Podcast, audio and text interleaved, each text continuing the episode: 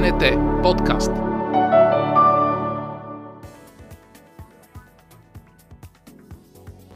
Вкусни истории за това как двайсет и пет години Българска национална телевизия и аз от Ибачаров сме на екран.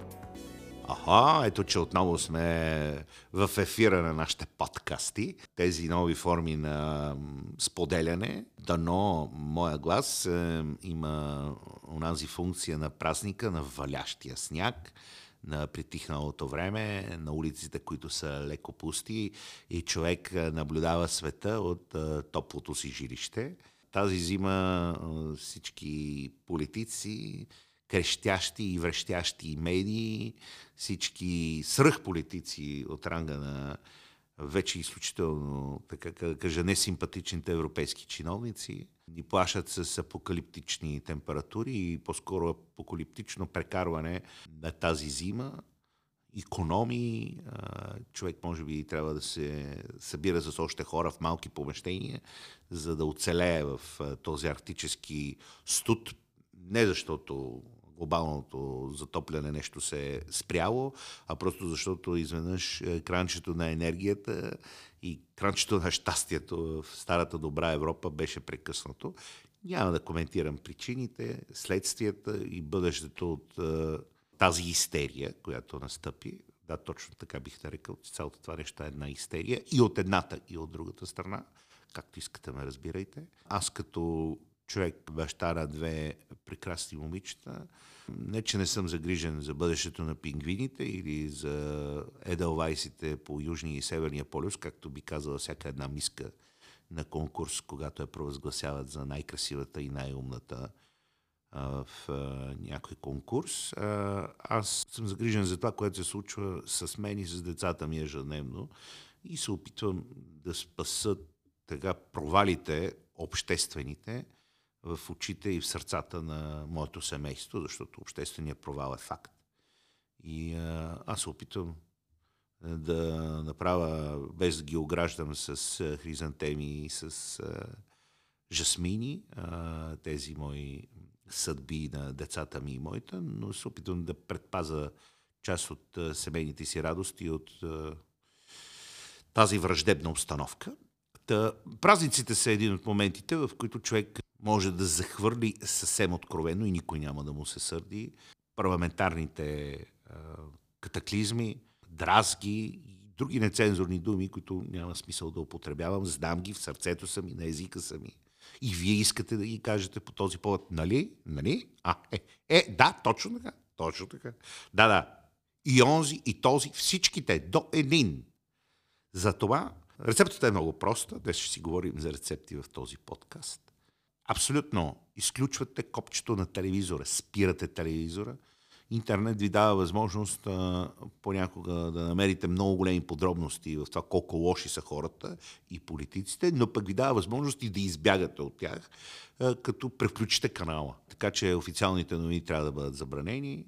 Има достатъчно филми, дори научно-популярни, за велики хора в миналото, които са си счупили главите или ледовете са се счупили в техните глави, зависи от гледната точка и човек може да, да попътува някъде в безкрая с тези велики личности и да разбере, че е, идеализмът е нещо прекрасно, стига той да не попада в ръцете на лъжци, които си служат догматично с него. Така че, е, нали, разбирате ме за какво става дума. Не искам да подлагам себе си по време на празници на такъв, на такъв тормоз. Та празникът, когато човек го изживее с сърце, нещо, което говорих и в предния ни наш разговор, той може да представлява именно този отдушник, този secret garden, този, тази тайна пътека, която, където не надничат е, любопитни съседи или пък е, враждебни глави, които ни пречат да се разхождаме и да бъдем щастливи. В празника имам предвид. Човек може да го изживее прекрасно. Особено когато го нареди с нужните подробности и детайли. Затова, когато разкарате политиците от живота си по време на празниците и политиката като цяло, не дейте да пренебрегвате подробностите, детайлите. Като човек, който обича театъра, обича киното, Знаете, когато камерата нарочно или пък случайно открие в един кадър няколко малки детайла. И изведнъж този код, на времето във Витис имаше една наука, която беше много популярна в онези години, казваше се семиотика. Тя и в момента, разбира се, действаща. Това е една транскрипция на онези скрити, явни, понякога обясними, понякога съвсем логично необясними кодове, които ни въздействат. Детайли, които ни, модерната дума, правят един емоционален флешбек, което означава онази светкавица, проблясваща в нашата емоционална памет, която ни връща в определени мигове, в които ние сме се чувствали щастливи, защитени. Празникът е момент, в който ние като родители трябва да създаваме тези градини, тези малки оазиси в паметта на нашите деца, в които те в едно обозримо, за съжаление, чисто песимистично гледам към нещата, не е много весело бъдеще. Да могат да се скрият, да могат да избягат от техните проблеми на онази действителност, която ще ги заобикали и те ще имат нужда от това някъде да се скрият. Така че онази празнична обстановка не е изкуствена, напудрена, да кажа, създадена и устросена в суит чалга дименции и стил, а, и атрибути на чалгата, а, на кича, защото чалгата и кича са абсолютно, а, а, така, уравнението е равно. Нали? Това са елементи, които са достатъчно ефтини и безкомпромисно действат около нашата емоционалност. Въпросът е, че те са ефтини, те са жалки като, като художествена стойност, като емоционално съпричастие. Но, за съжаление, мас-културата ни принуждава да се чувстваме щастливи от тези, тези атрибути. Така че празникът трябва да бъде изтъкан от не безкрайно много, не прекалено сълзникави и соросинкини и розови, да използваме холивудският модел, детайли. Те трябва да са много постоянни във времето и да се случват всяка година. Когато е, щях да ставам родител, е, една нощ пътувайки в колата си, чух е, една жена, която говореше за това как да създадем именно тези устойчиви точки на миналото, в които децата да се връщат. И устойчивостта идва от е, повтарянето е, на едни и същи действия. Било всяка вечер, когато се седне на масата. Едно време това е била молитвата, която бащата е казвал, чупейки хляба.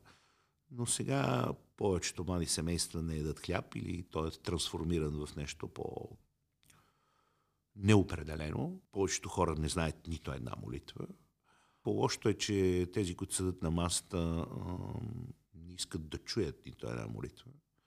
Защото не са научени, а в това време гледат телефоните си и изяпват нещо по телевизията.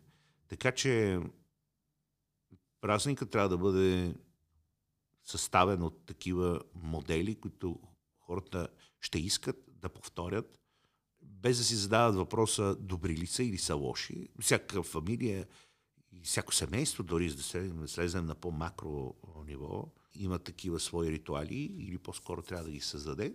Няма нищо лошо в това да ги изкопира и те след няколко години се превръщат в тях, тяхни. А, така нареченото припознаване на мита, на легендата е част от а, митологемите, които странстват в света на историята и в света на писмените и неписмените знаци, оставени ни от нашите предци, в нашето съзнание, в нашата емоционалност. Така че хубаво е ние да можем да направим празника устойчив. И човек дори някъде да запраши по белия свят, той да може да го възобнови, да направи една възстановка, както казваме ние, театралите на, на тази атмосфера. Понякога много малки неща въздействат човек да се върне в тези мигове. Затова казах, че детайлите са изключително важни и така, когато човек е ходил по а, киносалони, е гледал филми, си спомня, че в големите филми хората, които тръгват за някъде, особено тези мореплаватели, тези пътешественици, които са част от така светлите личности на, на нашите в момента анализи, взимат нещо скъпо от своя дом, гледайки го, пипайки го, докосвайки го. Не говорим само за снимка на любимата, сложена в малък златен медальон. Говорим и за предмети, които те връщат от... Е, те пренасят от едно време в друго. И а, всички тези остатъци от а, реални вещи от миналото трябва да бъдат пазани и съхранявани, а не при поредното чистене и шетане в една къща да бъдат изхвърлени. Това може да не нанесе страхотна загуба, прекъсване на това желание хората да се чувстват щастливи в своите спомени, ако тези спомени са щастливи, разбира се. Понякога психиатрите, психолозите, психоаналитиците съветват именно пък такъв знаков предмет или остатък от миналото да бъде в буквалния смисъл на думата изгорен физически, за да може човек да се отърве от е, така безпощадното, крещящото си минало. Но ние говорим за хубавите моменти на празника и когато човек създаде една добра атмосфера в дома си, когато не претрупа децата си и близките си с безмислени подаръци, а им даде един или два смислени подарка, някоя книга, която е различна от тези на Пабло Коелю или от поредното списание, което обяснява за кръвни и безкръвни трансформации на тяло, пол, душа и други такива съвременни метаморфози, човек може да получи няколко много хубави подарка. Завършвам този разказ с един мой спомен. Орсън Уелс, великият създател на киноезика, един американец, който изпълнява своята мечта. Има един емблематичен филм, останал в така всички христоматии за това, че един човек, който иска да се потопи в необятният свят на киното, трябва да гледа този филм. Казва се "Граждане на Кейн".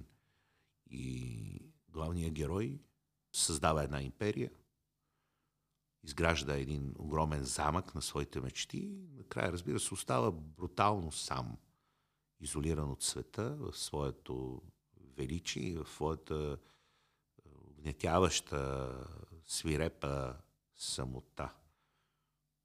Нещото, което той стиска до последния миг в ръката си, е една а, топка, пълна със снежинки, която е останала от неговото детство и, умирайки, тази топка се търкува.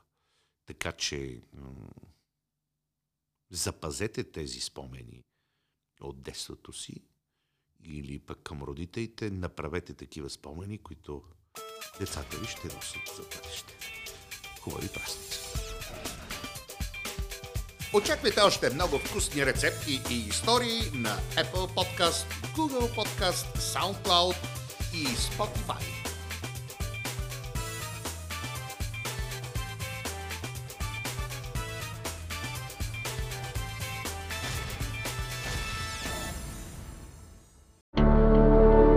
П Н Т Подкаст.